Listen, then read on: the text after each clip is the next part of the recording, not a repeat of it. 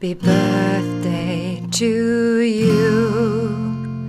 Happy birthday to you. Happy birthday, dear GDPR. Happy birthday to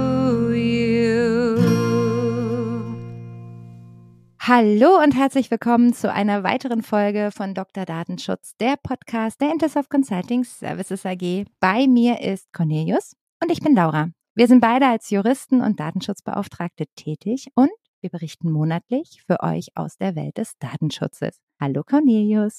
Hallo Laura. Wie schön. Und ich fall direkt mit der Tür ins Haus. Wir haben uns Gäste mitgebracht. Wir waren, das ist jetzt auch schon ein Weilchen her, mal bei diesen Gästen zu Gast. Und ähm, jetzt haben wir gesagt, es ist Zeit für eine Gegeneinladung. Sie haben freundlicherweise zugesagt und jetzt sind sie bei uns das dynamische Duo von Auslegungssache. Der, der Podcast, also auch ein, ja, ich würde sagen, ein Datenschutz-Podcast, beziehungsweise Datenschutz ist ein Schwerpunkt, aber eigentlich ist Mhm. es doch eher das ja, Recht der neuen Medien-Podcast, ist es wahrscheinlich auch nicht, sondern ein Podcast, der sich mit äh, Technik und den daraus resultierenden juristischen Fallstricken befasst. Herzlich willkommen, Holger, Jörg. Wie schön, dass ihr da seid. Willkommen. Hallo. Hallo. Hallo und herzlich willkommen, wie ich immer so schön in unserem Podcast sage. Ach, so ungewohnt, nicht die Host-Rolle zu haben. Ja. Hallo Laura, hallo Cornelius. Wir bestehen darauf, wir sind, glaube ich, eines der undynamischsten Duos in der Podcast-Szene. Das ist in den ersten zehn Sekunden, glaube ich, sehr deutlich zum Vorschein gekommen. genau. Aber auch, also, man hat ja immer eine andere, eine Fremdwahrnehmung, also das ähm, Mhm. so nicht unterschreiben. Ich auch nicht. Also ich glaube, was man selber wahrnimmt und was andere wahrnehmen. Aber gut, wenn ich es jetzt schon schaffe, innerhalb der ersten drei Minuten das Ganze hier auf psychologische Fahne zu bringen, also dann ist irgendwie auch ein bisschen komisch. Das können wir ja vielleicht später nochmal klären. Also willkommen, schön, dass ihr bei uns seid. Wir haben euch eingeladen, weil wir gerne jemanden zum Plaudern wollten. Denn dieses Jahr, also wir haben jetzt einfach entschieden, das ist ein ganz besonderes Jahr, weil fünf Jahre DSGVO anstehen. Wir feiern gerade den Geburtstag. Wir reden jetzt von keinem Datenschutzbaby mehr in der Gesetzgebung, sondern also quasi full-grown Legislation, also und fanden, es ist ein guter Zeitpunkt, um das ganze Revue passieren zu lassen. Und mit euch schnacken wir besonders gern.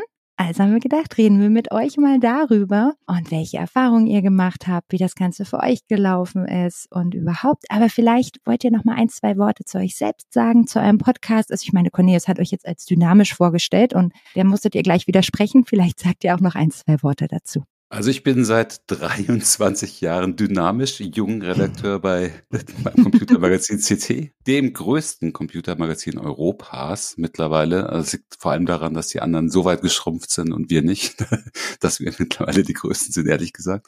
Genau, und ich schreibe da halt für über Verbraucherschutz und Rechtsthemen und seit fünf Jahren halt auch sehr intensiv über Datenschutz. Vorher auch schon Datenschutz, aber natürlich bestanden auch bei uns Anfang 2018 alle Zeichen auf Alarm und wir haben eine IT-Professional-Leserschaft, obwohl wir auch natürlich Konsumenten haben, aber wir mussten natürlich auch die Leserschaft vorbereiten auf das, was da auf sie zukommt. Und äh, ich habe mir gerade nochmal die alten Artikel durchgelesen, die wir so geschrieben haben in 2018. Fand ich sehr witzig. Also wir können ja vielleicht gleich nochmal sagen, welche der Predictions, die wir damals getroffen haben, Jörg, wir haben ein paar Artikel auch zusammengeschrieben, welche da eingetroffen sind und welche nicht. Wir lagen schon zwei, dreimal ganz schön daneben, was die DSGVO angeht. Ja, ich bin Jörg, Jörg Heidrich, bin der andere Teil des dynamischen Duos und dynamisiere mich jetzt auch schon seit über 20 Jahren bei Heise durch meine Rolle als Justiziar- und Datenschutzbeauftragter, habe noch ein zweites Leben als Rechtsanwalt in meiner Kanzlei und äh, ja, beschäftige mich schon ein bisschen länger mit diesem Datenschutz. Äh, es gab nämlich auch schon einen Datenschutz Kinder, das werdet ihr nicht mehr wissen, aber es gab schon einen Datenschutz vor der DSGVO, ich meine jetzt gar nicht euch. Und äh, hätte man aber so verstehen können, ne? Naja, Hm, gut. Hätte man so verstehen können. Ja, ja. Der Okay. Weil wir auch so jung und dynamisch sind. Ja, ja, ja, ja, ihr seid viel dynamischer. Das ist Jörgs Art, Komplimente zu machen. Genau. Also jedenfalls gab es das auch schon vor der DSGVO und mein Steckenpferd ist so ein bisschen in dem Bereich äh, der Wechselwirkung zwischen Technik und Recht und Technik und Datenschutz und da ist jetzt KI gerade ein ganz großes Thema geworden und Mhm. äh, ja, das ist nach wie vor spannend und äh, hab den schönen Vorteil, dass ich morgens in der Regel nicht weiß, was mich tagsüber erwartet und das ist auch nach 20 Jahren ein sehr angenehmer Art, den Tag zu beginnen. Mhm. Ich hätte dann auch gleich eine persönliche Frage. Seit wann bist du denn, das heißt persönlich, aber seit wann bist du, warst du von Anfang an Datenschutzbeauftragter bei Heise oder kam das erst mit der Zeit? Hast du nicht schnell genug weggeschrieben? Nee, ich wollte das werden, weil es äh, irgendwie auf meinem Tisch lag und derjenige, der das bis dahin gemacht hat, das nicht so ernst genommen hat, wie, wie ich äh, meine, dass man das ernst nehmen sollte. Das ist aber auch schon 15 Jahre her oder so. Also nicht ganz vom Anfang. Ich bin seit 2001 bei Heise, Mhm. aber 15 Jahre bestimmt auch schon. Du bist doch auch Jugendschutzbeauftragter, oder? Ja, aber das weiß ich gar nicht mehr. Ich glaube, ich glaube, das habe ich an Hartmut verloren. Äh, Also das hatte ich jedenfalls irgendwie, ich glaube, einmal in 20 Jahren, dass das relevant war. Ah ja. Wir, wir verderben die Jugend ja nicht vorsätzlich. Von daher. Ihr, ihr schützt ja quasi durch Wissen. So. Ah, das hast du schön gesagt. So ist Mhm. das, ja. Allerdings würden wir uns manchmal schon wünschen, dass wir von der Jugend öfter gelesen werden. Wir müssen vielleicht noch ein bisschen dynamischer werden. Mhm. Naja. Ah, Datenschutz aufzuarbeiten für junge und heranwachsende Menschen ist gar nicht so einfach. Also ich habe das vor kurzem gesehen, habe ich einen kleinen Vortrag gestaltet für die Teilnehmerinnen und Teilnehmer unseres Boys and Girls Days. Also die waren dann äh, zarte 12 bis 15 und überhaupt Themen zu finden. Also die haben Themen, aber denen den Zugang zum Datenschutz zu öffnen, obwohl sie stets und ständig durch ihre Smartphones und Apps an den Sachen hängen, das war trotzdem nicht so einfach. Also ihnen klar zu machen, warum das vielleicht trotzdem wichtig ist. Und ähm, ja, also das ist gar nicht so einfach. Also die Zielgruppe ist, wie sagt man so schön, die sind anspruchsvoll. So. Ja, das geht ja auch noch viel weiter. Wir haben gestern mit äh, Alexander Golland gesprochen, Professor, der so ein bisschen erzählte halt, dass auch Datenschutz eigentlich ganz wenig Thema an den Unis ist und auch an den Fachhochschulen ist und äh, Mhm. da auch kein Pflichtfach ist. Und Ja. das sieht man ja auch, wenn man versucht, Anwälte zu re rekrutieren, dann sind wirklich in letzten Fällen schon irgendwelches Vorwissen über Datenschutz vorhanden. Das ist äh, sehr unbefriedigend, finde ich. Mhm. Was mich allerdings ein bisschen wundert, ehrlich gesagt, weil also ich habe jetzt schon den Eindruck, in meinem persönlichen Umfeld zumindest und auch übrigens bei den Kids, also bei unseren beiden Kids, äh, dass Datenschutz seit 2018, seit äh, Wirken der DSGVO, doch mehr im Alltag angekommen ist. Ich, ich weiß nicht, ob es vor allem die Unternehmen betrifft, aber ich habe schon das Gefühl, dass Privatleute halt auch wesentlich mehr in Kontakt geraten zu Datenschutz, allein durch Transparenzgebote, wie dass du überall, pff, keine Ahnung, wie die Überwachungsschilder siehst und solche, solche Geschichten. Mhm. Oder natürlich die Cookie-Banner, vielleicht kommen wir da später noch zu. Mhm. Und, und Das ist natürlich nicht gerade der positivste Kontakt ne, mit, Ja. mit der DSGVO. Aber dadurch, dass sie vielleicht auch glauben oder zumindest meinen, also das ist ja doch auch ein sehr nach außen getragene Rechte, ne? Also Verbraucherschutzrechte, wenn man so sagt, oder persönliche Rechte, die man geltend machen kann. Ne? Also das weiß auch, glaube ich, die Laiensphäre, hat das, würde ich mal sagen, so mitbekommen, dass man mit der DSGVO jetzt ganz äh, platt gesagt wissen darf, was für Daten verarbeitet werden. Und das übrigens ist jetzt irgendwie so aus eigener Erfahrung, finde ich, also so in meiner Sphäre ist das übrigens ein sehr deutsches Phänomen mit dieser Auskunft. Aber dass man zumindest löschen kann. Ne? Dass er sagt, so hier Recht auf Löschen, Recht auf Vergessen werden und sowas. Ich glaube, das ist schon präsenter, als es das vorher irgendwie war. Ja, Ist es tatsächlich ein deutsches Phänomen? Finde ich spannend. Also wusste ich gar nicht. Also Artikel 15 Anfragen werden vor allem von deutschen Betroffenen gestellt. Ja. Also ich kriege das natürlich nicht von jedem mit, aber bin bei einem Unternehmen, das auch in anderen Märkten tätig ist und Auskunftsanfragen kommen von Deutschen. Manchmal von Niederländern, von Franzosen habe ich noch keine einzige bekommen, jemals. Die stellen durchaus, ne, wollen, dass Daten gelöscht werden, aber die stellen keine Auskunft. Das machen, also, Mhm. c'est egal. Ich erlebe Auskunft in der Praxis sehr, sehr häufig bei Heise. Also wir haben eine Menge, wirklich eine Menge Auskunfts- und Löschanfragen. Leider ist es meistens irgendeine Rachegeschichte. Also man möchte uns irgendwie schaden und meint dann irgendwie eine Mhm. Auskunft zu stellen und meistens dann natürlich auch direkt verbunden mit, ich werde das melden und äh, ich werde zu meinem Anwalt gehen und äh, meistens dann so, wenn Leute meinen, sie seien zu Unrecht im Forum gesperrt worden oder irgendwie Ärger mit der Mhm. Abo-Abteilung haben, dann, dann gibt's halt immer eine Auskunft, weil die meinen irgendwie, das sei jetzt ganz furchtbar für uns. Äh, mir ist das relativ egal. Wir haben einen Prozess, ich drücke da einen Knopf und äh, dann wird die Auskunft erteilt. In meinem Alltag ist es so ein Rachertool geworden und das macht's nicht sympathischer. Würde es dir helfen, wenn wir auf Heise Online mal eine große Teasermeldung machen? Bei uns sind die Auskunftsbegehren vollkommen automatisiert zu beantworten, sodass äh, das Rachemotiv wegfällt. Ja, Das macht uns gar nichts. Das macht uns gar nichts. Mach doch, mach doch. ja, ja, das würde vielleicht helfen. Ja, dann machen wir das doch Ja, mal. genau.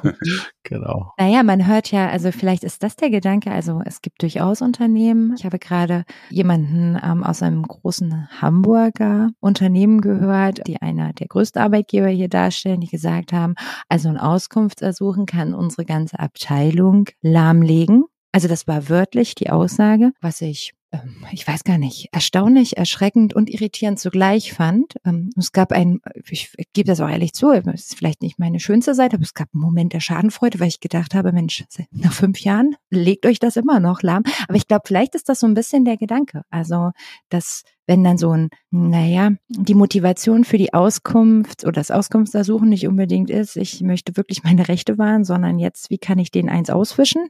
Oder wie halte ich die auf Trab? Ist das B2C oder, oder B2B?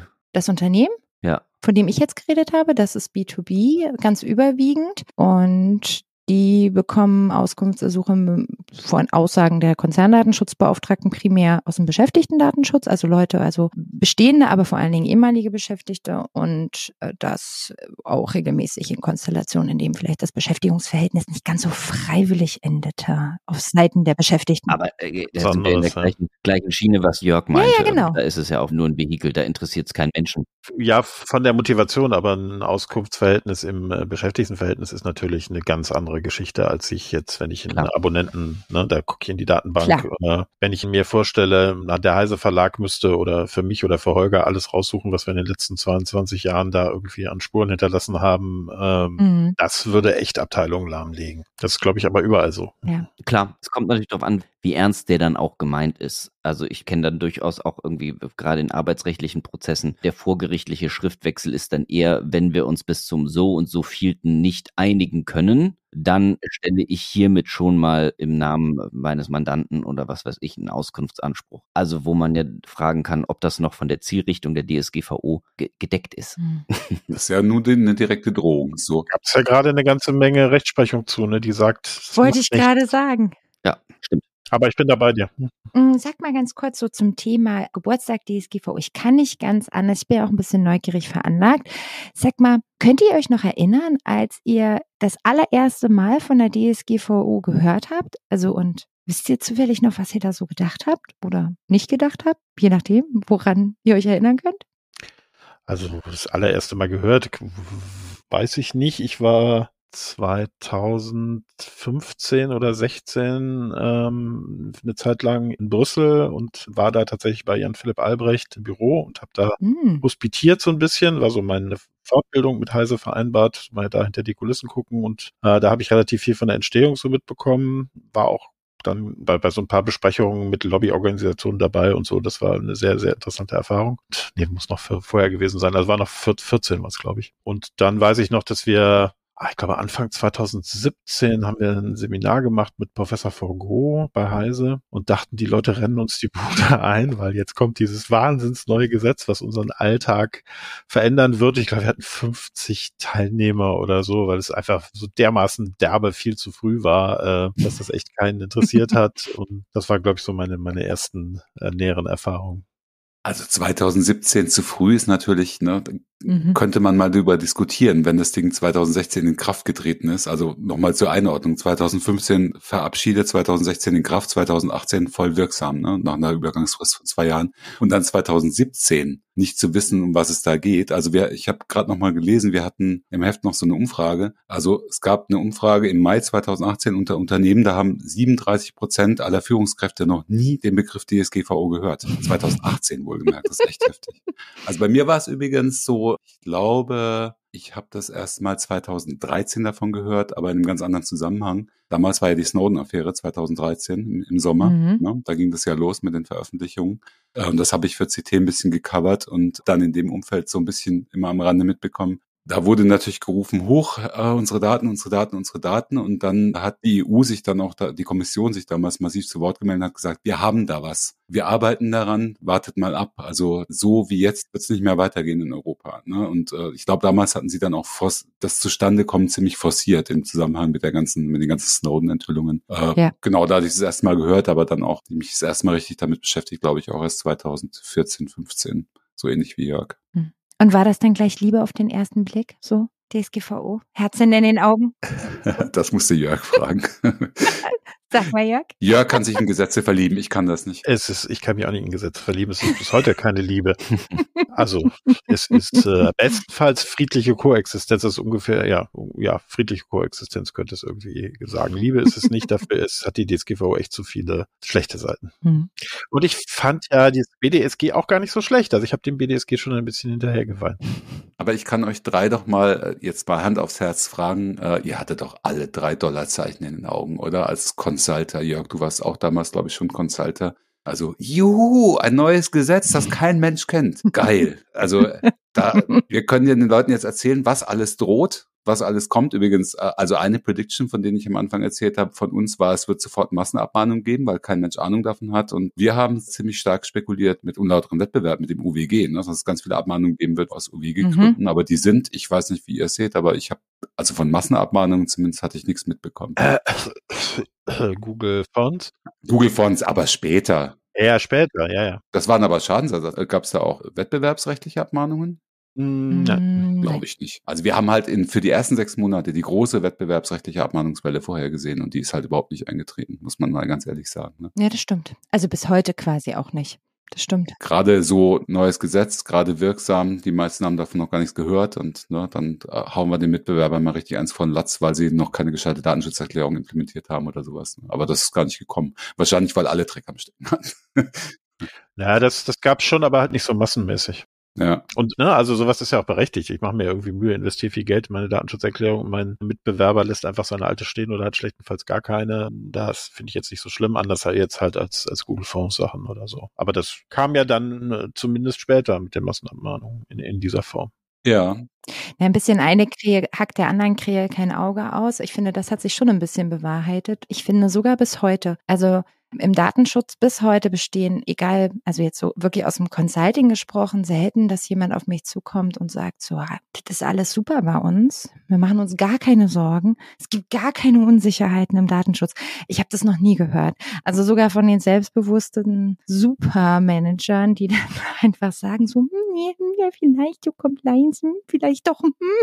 Also schon. Und ich glaube, das spielt ein bisschen eine Rolle. Man möchte weder Aufmerksamkeit auf sich lenken, noch will man Aufmerksamkeit auf die anderen lenken, so dass es möglicherweise auf einen zurückstrahlt oder die Angst davor, glaube ich. Ich glaube, es spielt eine große Rolle, warum das bis heute jedenfalls in der Form nicht erfolgt ist. Also jedenfalls nicht so typisch wirklich ein Unternehmen guckt wirklich, Mensch, ich habe mir hier Mühe gegeben und mein Mitbewerber gibt sich keine Mühe. Da gucke ich jetzt mal genauer hin. Also ich meine, die Google Fonds Geschichte war halt eine ganz andere Nummer, ne? Also das ist dann natürlich auch die Grundvoraussetzung für so Massenabmahnung, dass du auch irgendein Vehikel hast, auf dem du dann Abmahnungen massenhaft rausschicken kannst. Und da hätte sich dann ja schon irgendein Unternehmen dafür hergeben müssen, dass mhm. quasi alles perfekt macht und von da aus dann einen wettbewerbsrechtlichen Anspruch stellt. Schwierig. Ja, aber daran sind Massenabmahnungen in der vergangenen Jahrzehnt nicht gescheitert. Irgendjemanden hast du immer gefunden. Ja, aber was waren Massenabmahnungen? Das war, was, RedTube, kann ich mich noch erinnern, Porno-Massenabmahnung. Urheberrecht, alles aus dem Urheberrechtsbereich. Aus dem Urheberrecht, ja. das waren Massenabmahnungen.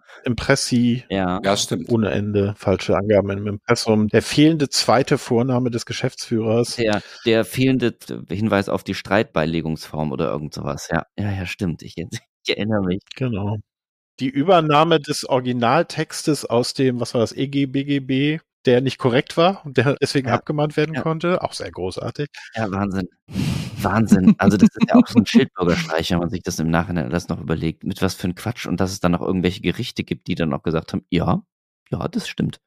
Naja.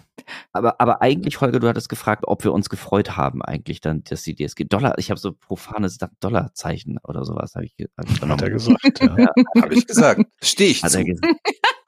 Es war natürlich selbstverständlich nicht, es war nicht das profane, äh, schnöde Geld. Ich, äh, natürlich nicht. Ich, ich fand es in der Tat sehr spannend, weil ich komme ursprünglich aus dem Markenrecht, Urheberrecht, Presserecht und sowas. Also eher, ich habe mit Markenrecht angefangen und im Urheberrecht. Und bin beim Datenschutz habe ich eine Möglichkeit gesehen. Erstens ist es ein frisches Rechtsgebiet gewesen, keine tiefen Pfade, viel Interpretationsspielraum. Also das heißt auch eine große fantastische Spielwiese, um seine eigene Interpretation auch erstmal irgendwie so des Gesetzes zu lesen. Und äh, jetzt habe ich das äh, äh, zweite vergessen. Und, und Dollarzeichen? Ach ja, genau. Ich mag einfach Abwägung. Ich mag äh, öffentliches Recht einfach wahnsinnig gern. Ach, ja. Also ich finde Abwägung zwischen den Rechten des Individuums und Rechten des Unternehmens. Also im Grunde eine, eine Güterabwägung fand ich im juristischen Bereich immer am spannendsten. Deswegen bin ich da gerne gelandet. Was mich nur immer gewundert hat, ist, also wenn man sich das alte BDSG, also das Bundesdatenschutzgesetz anschaut und dazu die DSGVO, also es wurde ja sehr, sehr viel aus dem BDSG übernommen, ne, in die DSGVO. Also hierzulande wurde ja, glaube ich, wenn, wenn, du die Mitgliedstaaten anguckst, hier muss da am wenigsten geändert werden, wahrscheinlich unter allen mhm. Mitgliedstaaten, denke ich mal. Also zum Beispiel die Zweckbindung, die gab es ja, glaube ich, vorher nur hier. Also wenn ich das richtig verstanden habe. Trotzdem war das auch in Deutschland so eine Riesenumwälzung. Und woran liegt das? Kann ja eigentlich nur einen Grund geben, nämlich die Sanktionierungsmöglichkeiten, die es vorher einfach nicht gab durch die Behörden, Klar. oder? Oder sehe ich das falsch? Hundertprozentig. Ist hundertprozentig meine Meinung. Das war das Einzige, was dem Ganzen jetzt irgendwie was Neues verliehen hat. Aber so, oder Jörg, siehst du das anders? Sonst hat sich ja nicht viel geändert, ne? Ja, es hat sich schon eine ganze Menge geändert. Also alles, das ist ja keine 1 zu 1 Kopie also allein jetzt in meinem technischen Bereich hat sich wirklich sehr viel geändert. Also der 32, den gab es halt so vorher nicht. Ich würde jetzt tatsächlich IT-Sicherheit und Datenschutz jetzt nur als ein Beispiel immer zusammen interpretieren. Das war früher nicht unbedingt der Fall. Aber es ist natürlich nicht alles anders. Und ja, der, der Gamechanger ist zum einen die erheblich gestiegene Ausstattung der Behörden, das muss man auch sagen. Und natürlich auch die Drohung des Bußgelds. So wahnsinnig viele Bußgelder gibt's ja gar nicht. Also ja immer noch einige Behörden, die, glaube ich, gar keins verhängt haben. Und von daher, äh, die, die Möglichkeit äh, war, war glaube ich. Und, und jetzt natürlich neuerdings, und das kommt jetzt, glaube ich, in, auch in die, in die Wahrnehmung der Unternehmen, die Gefahr von Schadensersatzforderungen, die ich inzwischen größer sehe als, als Bußgelder. Ja, und Bußgelder wirken halt doppelt. Also man hat einmal ein Bußgeld, das ausgesprochen wird und eben gegebenenfalls auch sehr erheblich und empfindlich ist fürs Unternehmen aber auch weil es möglicherweise, ihr seht mir das hoffentlich nach, ihr seid ja nochmal Vertreter der Presse. Ich hoffe, ich setze mich jetzt nicht in die Nesseln.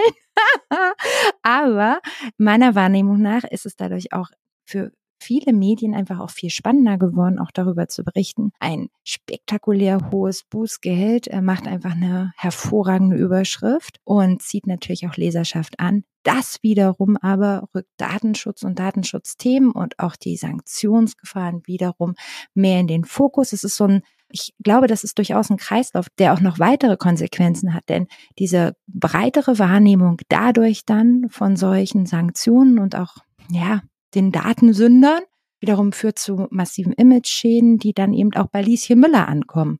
Und ich glaube schon, also das war sicherlich nicht ad hoc das, was 2018, als das dann komplett umgesetzt werden musste durch die Unternehmen, sofort wirkte. Aber nunmehr, nach fünf Jahren, würde ich schon sagen, dass diese Wirkmechanismen durchaus funktionieren. Also die wirklich großen Bußgelder schaffen es in die Tagesschau. Und ich finde ja immer, das ist nochmal ein ganz guter Gradmesser dafür, was die breite Bevölkerung auch an Nachrichten wahrnimmt. Und das glaube ich schon, dass das wirkt.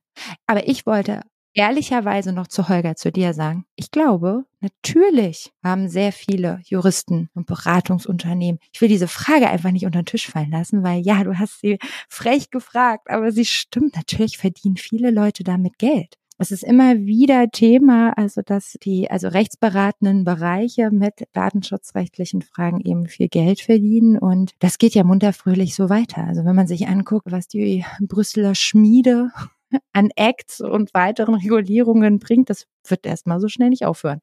Mhm. Das hat natürlich auch mit der Gesamtbedeutung von Daten einfach, spielt das natürlich zusammen. Das ist eben so. Übrigens hat damals, ich kann mich noch gut erinnern, dass Vivian Reding, die war ja als Vizekommissarin verantwortlich bei der Kommission für die äh, Datenschutzgrundverordnung, erstmal, bevor es dann ins Parlament ging, zu Jan-Philipp Albrecht-Jörg. Ne? Und Reding hat damals schon gesagt, also das mit den hohen Bußgeldern, das ist eindeutig intendiert, dass die DSGVO Schlagzeilen machen soll. Dadurch in der Bevölkerung auch bei den Betroffenen für eine gesteigerte Awareness sorgen soll. Und auch jetzt nach fünf Jahren Also wir hatten gerade im Zusammenhang mit, mit dem Fünfjahres DSGVO-Artikel nochmal mit dem europäischen Datenschutzbeauftragten geredet. Er hat gemeint, genau das, was damals intendiert war, ist voll eingetroffen. Also es wird mhm. heute, fünf Jahre später, viel mehr über Datenschutz in der Bevölkerung gesprochen als vor fünf Jahren. Und das ist genau das, was sie wollten, dass die Leute Datenschutz im Kopf haben und mitdenken und im Unternehmen natürlich, aber auch als betroffene Privatperson. Ja. Mhm. Da hätten wir dann auch direkt Björks Thema, was daran anschließt, AI Act, Bußgeld 30 Millionen oder 6 Prozent des Konzernumsatzes. Ne? Also wird das wahrscheinlich dann genau die gleiche. Oder nochmal einen drauf, ne? Sein. Das ist ja nochmal ein Stückchen mehr. Mhm. Ja, DSA genauso übrigens. Die ne? alle.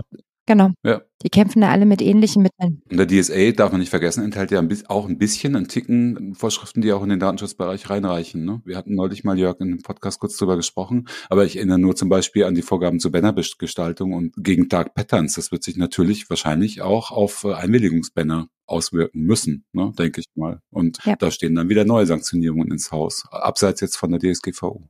Und das ist natürlich alles Beratergold, ne? das ist ganz klar. Ja. Wobei das ist nicht unsere Schuld. Also wir haben jetzt nicht uns irgendwas Neues erfunden, ja, und sagen hier, nimmt das, wir müssen das beraten, sondern der Gesetzgeber hat zum Teil sehr, sehr schlechte gemachte Gesetze in die Welt gesetzt, die sehr interpretationsbedürftig sind, wo man dann eben nicht drum rumkommt, sich beraten zu lassen. So lustig, dass du es sagst, Jörg. Das hat ein Kollege von mir wirklich mal vorgeworfen bekommen. Der Urton war, ja, das haben sie doch erfunden, damit also, das war der, der Grund. Ja, ich, ja, Jörg, was hast du da eigentlich bei Jan Philipp Albrecht genau gemacht? Ja, genau. Ich würde sagen, gedacht, du nee, wir lehnen das Ding ab. Nee, jetzt gesagt? kann ich ja sagen. Das mit den Bußgeldern, das kommt von mir. Das war vorher gar nicht vorgesehen. Ah, das habe ich mir nämlich gedacht. Die wollten das vor so mit so einem Handschlag so sagen, machst du nicht mehr, ne, komm, geben wir uns die Hand. Dann habe ich gesagt, nee, komm jetzt hier Bußgelder. Mhm. Ich habe es vermutet. Das habe ich smooth übergeleitet, ne? Also, das ist jetzt der große Drop. Das war jetzt mein großes Coming Out auch, weil das war noch nicht öffentlich bekannt.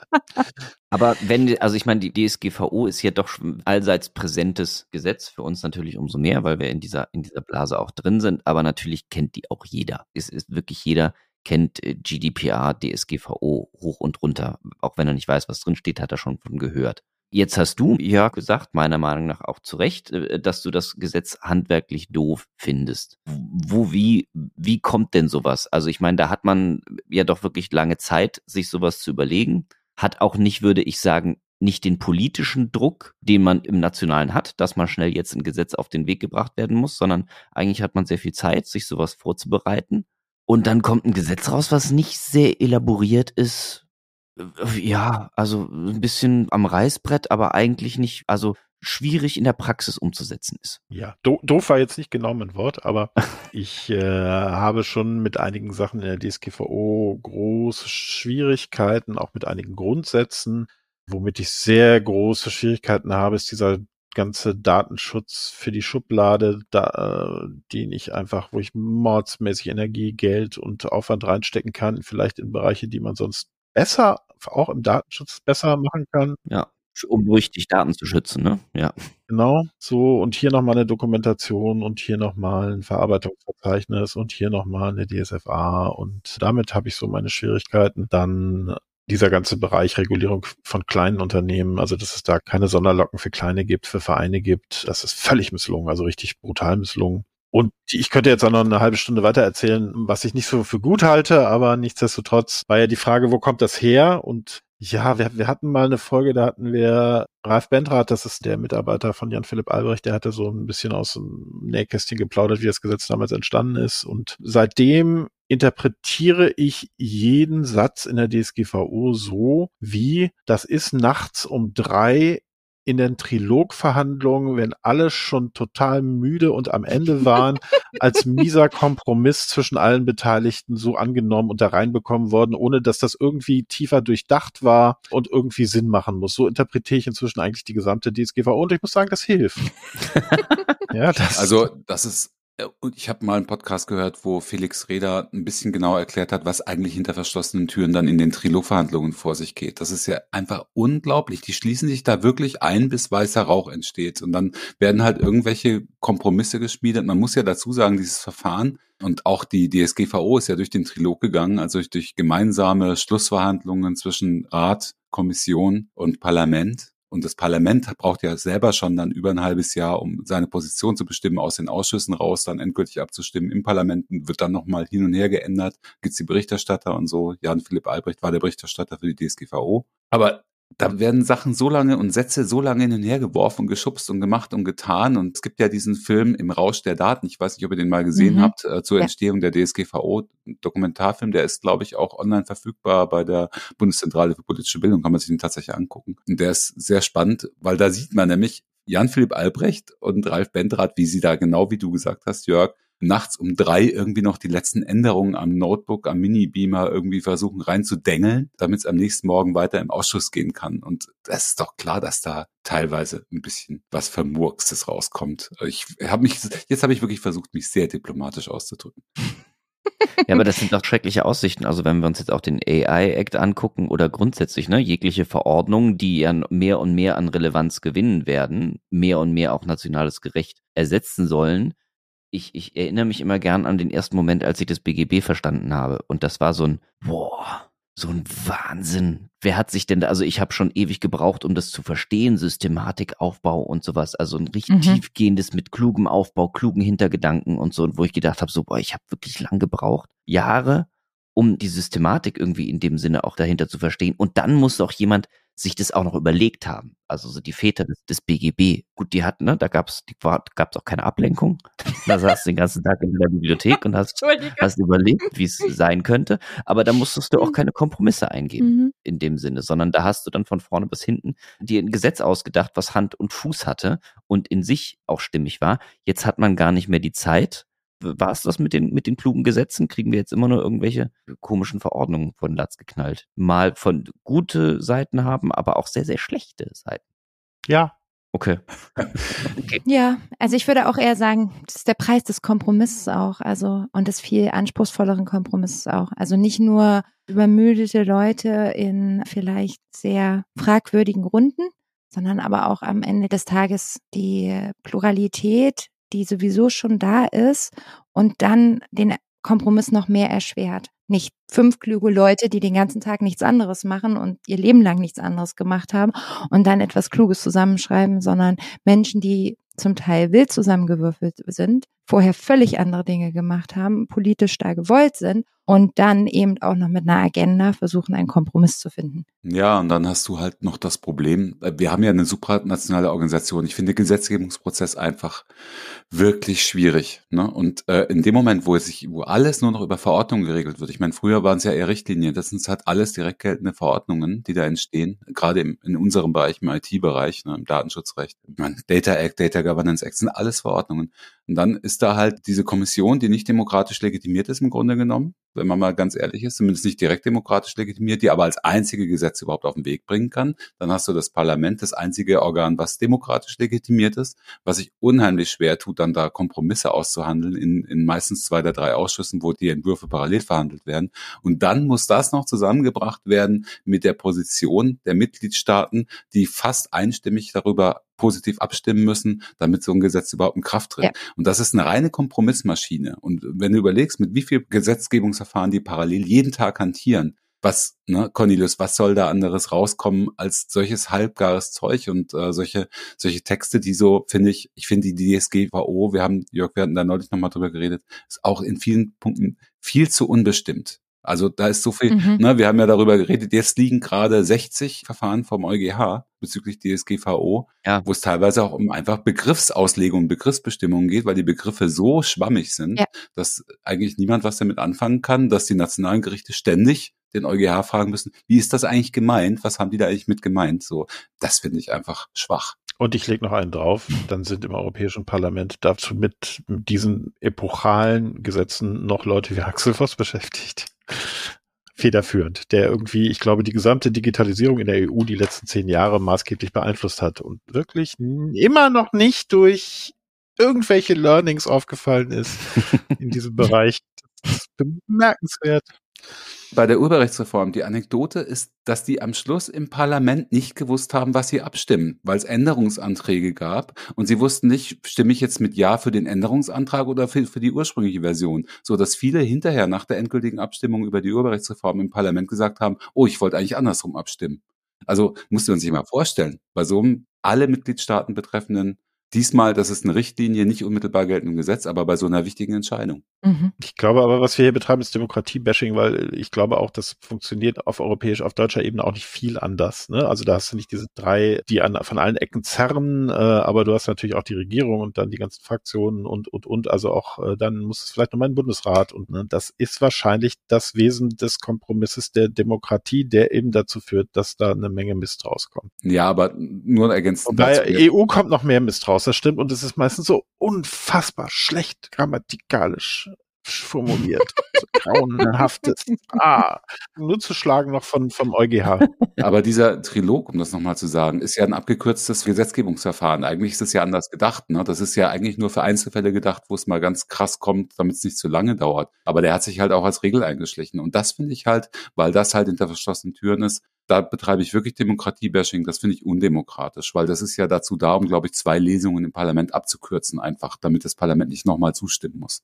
Also das finde ich halt blöde, dass sich sowas dann etabliert. Also ich finde auch Demokratie-Bashing ist quasi, liegt in der Natur der Demokratie. Es gehört ja geradezu, geradezu dazu. Und wenn das nicht mehr geht, dann würde ich sogar noch mehr sagen, dass wir völlig undemokratische Prozesse hätten. Deswegen, ich finde, können wir ruhig mal machen. Wenn wir aber, also ich bin ja bin ja immer der Daueroptimist, ganz zum Leidwesen von Cornelius.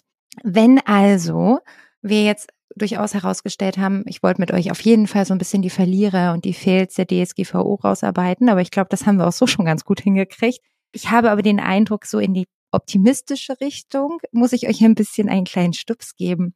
Wenn ihr mal fantasievoll optimistisch in die Zukunft blicken würdet, was erwartet ihr euch denn? Wie, was denkt ihr, entwickelt sich? Was könnten denn auch? Also ihr könnt natürlich auch weiter bashen, also okay. you go. Ne? Aber was, wenn ihr versucht, auch einen positiven Spin zu finden, was, was wäre das denn? Cornelius, du, du darfst nicht. Ich,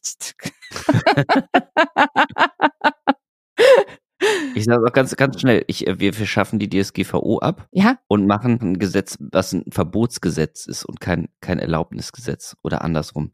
Ich glaube, das ist meiner Meinung nach der Geburtsfehler. Der größte Geburtsfehler. Ah, okay, das ist der größte Fail. Dass alles verboten ist, es sei denn, okay. es ist erlaubt. Das macht das Ganze so kompliziert, glaube ich. Wenn wir sagen, pass auf, alles ist erlaubt, nur das und das und das nicht, ne, kann man sich immer noch drüber streiten, aber das hätte alles immens, immens erleichtert. Wir würden nicht plötzlich alles verrechtlichen müssen. Jeden einzelnen Scheißprozess.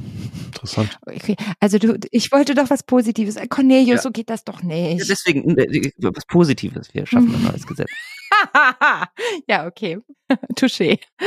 Also ich habe absolut nichts Positives, ehrlich gesagt. ähm, ich sehe hier die Zukunft nicht positiv. Ich habe größte Bedenken vor den ganzen Acts, die da kommen. Das ist natürlich alles Beratergold, klar, aber wir werden babylonische Rechtsunsicherheit bekommen. Das wird ganz schlimm. Also wir werden die nicht auseinanderkriegen und dann mit der DSGVO übereinandergelegt bekommen und das äh, wird ein totaler Fail sein, denke ich. Da bin ich mir ziemlich sicher. Und genau das ist ja demokratiegefährdend, muss man da sagen. Irgendwie. Ja, also das, das, ist ja wirklich, ja. wenn du Gesetze hast, die, die keiner mehr versteht, das untergräbt den Rechtsstaat.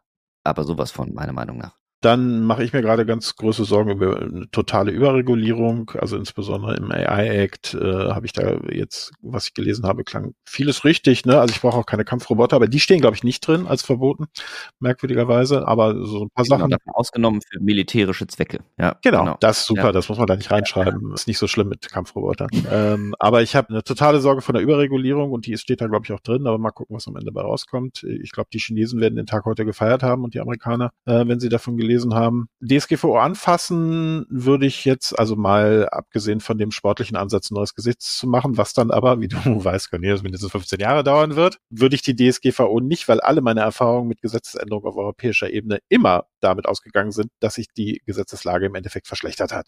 Meistens für die Bürgerrechte. Und das wäre hier auch meine größte Sorge. Ich habe noch ganz viele andere Sachen zum Meckern. Positives. Äh, ja, also so grundsätzlich mehr Beachtung für den Datenschutz ist ganz schön. Datenschutzniveau ist sicher auch gestiegen. Ich habe persönlich mit unheimlich spannenden Projekten zu tun im, im Bereich des Datenschutzes und so. Das ist alles, das ist alles fein. Aber alles, was da jetzt kommt, da habe ich echt große Sorgen. Holger, du musst es jetzt retten. Holger, jetzt aber was Positives. Du musst es jetzt retten. Ja, ich habe das Ich ja. meine, auch deine Zunft wird gute Chancen haben, viel zu schreiben und darüber zu berichten. Ich habe das ja vorhin schon mal erwähnt. Ich finde es schon gut, dass es eine gesteigerte Awareness gibt für den Datenschutz. Und ich finde, viele Kleinigkeiten sehen wir zwar nicht, aber ich nenne jetzt mal ein Beispiel. Zum Beispiel die Corona Warn App äh, würde es ohne die DSGVO in der Form, wie wir sie hatten, nicht geben. Und ich fand die Form sehr gut. Erstens, wie sie entstanden ist. Zweitens aber auch, dass da wirklich alle von der DSGVO vorgegebenen Grundsätze beachtet wurden und auch noch darüber hinausgegangen wurde. Und so ein schönes Open Source Projekt würde ich mir öfter wünschen. Und eigentlich gibt die DSGVO das vor. Ich finde, wir sollten das viel öfter so machen. Finde ich gut. Und ich finde es auch gut, dass man sich sehr genau Gedanken darüber macht, zum Beispiel, welche Videokonferenzsysteme in Schulen eingesetzt werden, wer wann wo einwilligen muss, dazu, dass er da ständig zu sehen ist, irgendwie über sechs Schulstunden die Woche und nicht. Das sind alles die Kleinigkeiten, die zwar viele genervt haben und es gibt auch viele Dinge, die Leute genervt haben, die eigentlich nicht existent waren. Ich sag nur am Anfang diese ganze Klingelschild-Geschichte, Oh Gott, ja. irgendwelche Schwärzungen in Schulfotoalben und das ganze Gedöns, dass wir Eltern gefragt werden, bevor unsere Fotos, die Fotos unserer Kinder irgendwo auf einer Website veröffentlicht werden, was vorher auch nicht passiert ist, finde ich ganz gut zum Beispiel. Mhm. Was mir nicht gefällt und da erhoffe ich mir Nachbesserungen und übrigens sind, glaube ich, auch schon bis Ende diesen Jahres noch Nachbesserungen angedacht. Also es soll noch mal ein kleiner Schwung irgendwie an Nachbesserungen angeblich geben, habe ich jetzt gerade in unserem eigenen Artikel gelesen, der aber nicht von mir war. Was mir nicht gut gefällt ist, was du schon gesagt hattest, Jörg, ist, dass die DSGVO überhaupt nicht skaliert, dass jeder gleichermaßen betroffen ist. Da würde ich mir echt wünschen, dass die sich anpasst, auch an Verhältnisse in Unternehmen. Also es kann nicht sein, dass der kleine Verein genauso von der DSGVO betroffen ist und genau die, oder bis auf ein paar weniger Ausnahmen wie der große Konzern, der das locker stemmen kann. Das finde ich einfach blöde. Und was finde ich auch noch misslungen ist, wo man nachbessern könnte, da bin ich aber das glaube ich nicht, dass nachgebessert wird, aber es wurde jetzt in den neuen Acts nachgebessert, ist die Aufsicht und ist die Sanktionierung. Also, dass man gesagt hat, One-Stop-Shop und wir haben die Aufsicht in den entsprechenden Mitgliedsländern, die sind autonom und die sind unabhängig und die bestimmen, wie die DSGVO im Land umgesetzt wird. Da mischen wir uns als EU nicht ein. Der Gedanke hat sich rausgestellt, hat halt dazu geführt, dass wir völlig unterschiedliche Auslegungsgeschichten haben. Nicht sogar in Deutschland ja sogar pro Bundesland, nicht nur pro Staat. Aber wir wissen, kennen alle das Beispiel Irland, wo alle großen US-Konzerne angesiedelt sind, ne, dass da eben viel zu wenig passiert. Genau, das war übrigens die Änderung, die jetzt kommen soll, dass es Fristen geben soll für die Aufsicht, dass die Aufsicht sich mit Verfahren nicht mehr unendlich Zeit lassen kann. Und zwar ziemlich enge Fristen. Das ist tatsächlich angedacht, hat der Europäische Datenschutzbeauftragte gesagt. Da soll eine Änderung kommen. Also, dass Irland nicht mehr fünf Jahre sich Zeit lassen kann mit irgendeiner Entscheidung über WhatsApp oder Facebook zum Beispiel. Ne? Genau, das finde ich halt interessant, dass im DSA, im DMA, im äh, DGA, im DA, dass überall die EU jetzt die Aufsicht führt und nicht mehr die Mitgliedstaaten selbst. Und das findest du gut oder schlecht? Ich finde das gut, dass es in, in den Mitgliedstaaten nur noch Koordinatoren gibt, die die normale Aufsicht quasi führen, unabhängig, aber dass die großen Fälle, also zum Beispiel ist es halt im DMA so, dass die großen Fälle von der Kommission selbst, die dafür eine Abteilung aufbaut, bearbeitet werden, eben damit garantiert wird, dass auch was passiert in angemessener Frist und dass die Kapazität dazu da ist, zum Beispiel eben Wettbewerbsverstöße zu überprüfen und schnell zu agieren. Finde ich gut. Man kann da geteilter Meinung drüber sein. Also, aber ich meine, wir sehen die praktischen Auswirkungen. Ich bin da sehr geteilter Meinung. Du sprichst selber immer von, zumindest immer innerhalb Deutschlands, von einem regelrechten Datenschutztourismus, dass Unternehmen teilweise ihren Sitz mittlerweile zum Beispiel nach Bayern wechseln, weil die dort die Aufsicht wesentlich lascher ist als, keine Ahnung, in Niedersachsen oder in Hamburg oder so. Oder im Idealfall einfach aus Deutschland weg, dann, wenn möglich. Oder so, sogar, ja. Genau. Niederlande, was weiß ich. Ja, Ja, brauchst du gar nicht. Kannst du auch noch nach Bayern gehen oder ähm, klar. Aber ich glaube, Amazon geht zum Beispiel in Luxemburg auch ganz gut, muss man mal sagen. So viel ist da offensichtlich nicht zu befürchten. Stimmt, aber irgendein Bußgeld hatten sie doch bekommen. Ja. Aber das war nicht Datenschutz. Das war. Hatten sie bekommen, ist aber noch strittig. Also, das ist noch nicht rechtskräftig, soviel ich weiß, immer noch nicht. Ah, ja, das okay. waren, glaube ich, jenseits der 300 Millionen. 500 Millionen oder so. ja, das war schon absurd viel. Fast 750 Millionen waren es. Also, Echt? Tatsächlich? Das, ja, das ist ja doch schon ein bisschen und ähm, bekannt geworden, ja, aber gar nicht, weil die Aufsicht aus Luxemburg da so groß publik mitgegangen ist, was vielleicht auch nahelegt, dass vielleicht auch noch nicht alles geklärt ist, aber aus dem Bericht, den Amazon nach amerikanischem Recht ja vorlegen muss, zu ihren Finanzen und bestimmte Auslagen und bestimmte Bußgelder, die müssen das ja führen nach amerikanischem Recht und ja auch öffentlich machen, so ist es ja bekannt geworden. Es war ja nicht der typische Weg, oh, riesengroßes Bußgeld überall in den Medien, war ja ein bisschen Also dann war es natürlich schon in den Medien, ne? also ganz klar. Aber das ist ja ein bisschen über Umwege quasi gelaufen. Mm, ich habe mir heute für unser Schlusswort etwas ähm, Witziges überlegt. Jedenfalls fand das eine ganz schöne Idee. Es ist ja nun mal Geburtstag der DSGVO und ich reite darauf herum, bis der Arzt kommt heute. Und wenn ihr, ich würde gerne wollen, dass ihr den Satz einmal vervollständigt. Liebe DSGVO, zum Geburtstag wünsche ich dir. You go. Jörg vielleicht? Hast du schon eine Idee? Ah, du, du hast noch so eine Denkerpose. Brauchst du noch einen Moment? Holger, du vielleicht? Oh. Aber ich kann das ja auch an Cornelius spielen. Der ist nie verlegen für irgendwelche spontanen Einfälle. Der kann es wahrscheinlich sogar singen. Ja. Es gibt doch irgend so ein Lied, Alles Gute. Ich hoffe, es geht dir schlecht. Ah, ich weiß nicht mehr, welches Lied das war. Aber ähm, ganz so meine ich es auch nicht. Aber, ich, aber ein bisschen schon. Also ich traue mich mal. Ich hoffe, dass äh, du ein bisschen mehr Klarheit in dir selbst gewinnst, dass vielleicht der Europäische Gerichtshof ein bisschen bessere Urteile über dich spricht, die auch ein bisschen klarer verständlich sind und dazu beitragen, dass man dich besser versteht. Ansonsten finde ich, du hast aber ein ganz, bist ganz in Würde gealtert, machst einen ganz guten Job insgesamt, das kann man sicherlich sagen. Also ich würde jetzt auch nicht sagen, dass du jetzt ein völlig missratenes Kind geworden bist, um mal in diesem Blick zu, äh, zu bleiben. Aber da geht noch was und äh, wenn du jetzt dann den nächsten Kindergarten kommst, würde ich dir wünschen, dass du ein bisschen wächst und äh, ein bisschen klarer dich weiterentwickelst. Danke, liebe DSGVO, dass es dich gibt. Yay! Schön. Ich freue mich, dass du mit mir mitmachst, Jörg. Und Cornelius, hast du ein paar liebevolle ähm, bist du ein guter Gratulant oder bist du eher so der kritische Onkel, so auf der Kindergeburtstagsfeier? Also liebe DSGVO, ähm, wir, hat, wir hatten Tiefs, wir hatten Hochs, aber wir sind, wir sind da gemeinsam durchgegangen. Ja. Jetzt, jetzt machst du mir doch nicht kaputt. Entschuldigung. Das ist, sind doch Glückwünsche. Da ist man nicht ehrlich. Also, wir mhm. hatten äh, eine Menge Hochs, äh, auch ein paar Tiefs. genau. Aber ähm, ich freue mich auf die nächsten fünf Jahre mit dir an meiner Seite, liebe DSGVO. Pathos. I like. So, jetzt hast du ganz viel Zeit zu überlegen. Ja, ich schließe mich da ein bisschen eher Jörg an. Liebe DSGVO, ich wünsche dir alles Gute zu deinem fünften Geburtstag. Und demnächst steht ja die Einschulung an und ich hoffe, dort wird man dir eine vernünftige Sprache beibringen. Und ich hoffe, dass du in zwölf Jahren, wenn es in die Pubertät gehst, dann nicht ständig die Tür hinter dir zuschlägst und uns trotzdem noch mit dir reden lässt und dich vielleicht auch mal anfassen lässt und verändern lässt. Und in 18 Jahren wünsche ich dich ganz weit weg. Mach eine Weltreise, hau ab aus der Europäischen Union, geh mal woanders hin, vielleicht in die USA, sorg dort mal für Ordnung. Und danach kannst du, mach eine Weltreise, geh danach vielleicht mal nach Fernost und äh, dann, wenn du 30 bist, dann kannst du von mir aus ganz gerne wiederkommen und dann haben wir auch eine offene Tür für dich. Aber ich hoffe, du hast dich bis dahin gründlich verändert. Ihr habt ja ein Gästezimmer. ein genau. Gästezimmer. Ein, einziehen ist da nicht mehr. Wir haben da nur noch ein Gästezimmer. Und sei nett zu deinen kleinen Brüdern und Schwestern, den anderen so. Acts, äh, zum so, AI-Act ja. und Data-Act und wie deine, deine kleinen Geschwister alle heißen. Danke, ihr Lieben, dass ihr das Spiel mitmacht. Cornelius muss das sonst immer alles alleine aushalten, was ich mir spontan überlege und übernocke. Vielen Dank dafür. Ich glaube, mit diesen Glückwünschen kann die DSGVO ruhig weiter in Würde weiter altern. Das sind doch gar nicht so schlechte Aussichten. Seht ihr, ich habe das schon noch, ich habe euch meinen Optimismus und Zukunftsoptimismus direkt nochmal aufgedrängt. Ja. Nein. Nein? Ja, ja, ja, ja, ja. Ich bin jetzt so viel optimistischer als vorher. Super. Das hat gut Yay. geklappt. Das liegt aber nur daran, dass du morgen in Urlaub fliegst. Ja. ja. Ich bin auch deswegen so freudig. Also das ist, Urlaubsaussichten sind immer sehr beflügelnd. Wie immer freuen wir uns auf eure Anregungen und eure Kritik. Kommentiert dafür gerne den Podcast oder gebt eine Bewertung bei Apple Podcast oder Spotify ab.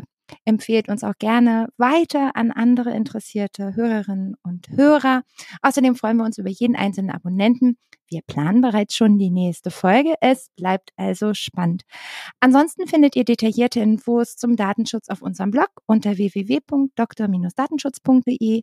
Und wer weniger Zeichen verarbeiten kann, geht einfach auf Twitter und findet uns da unter Dr. Datenschutz. Und weil das gute Form ist, liebe Gäste, erstmal schönes großes Dankeschön. Vielleicht ein, zwei abschließende Worte von euch. Und vor allen Dingen, jetzt wissen Sie, wo Sie Dr. Datenschutz finden. Wo finden wir denn euch? Ja, da fange ich mal an, Jörg. Ne? Ja, vielen Dank, dass wir da sein durften. Hat Riesenspaß gemacht. Gerne wieder. Ne? Vielleicht können wir da eine kleine Tradition draus machen. Also uns findet man unter ct.de slash Auslegungssache und äh, natürlich auch genau wie euch auf allen gängigen Plattformen wie iTunes, Spotify, Deezer und so weiter. Dem ist eigentlich nichts mehr hinzuzufügen. Vielen Dank für die Einladung. Ähm, gerne mal wieder in einem anderen Setting, vielleicht mal wieder bei uns oder vielleicht mal bei einer öffentlichen äh, Veranstaltung. Äh, Podiumsdiskussion. Wir freuen uns, genau, für mal sowas. Schön. Keine schlechte Idee. Sehr gerne. Ihr wart so liebe Gäste. Ich habe euch gerne hier. Ich hoffe, ihr kommt bald wieder. Dann Cornelius. Tschüss und bis zum nächsten Mal. Ciao. Tschüss. Tschüss.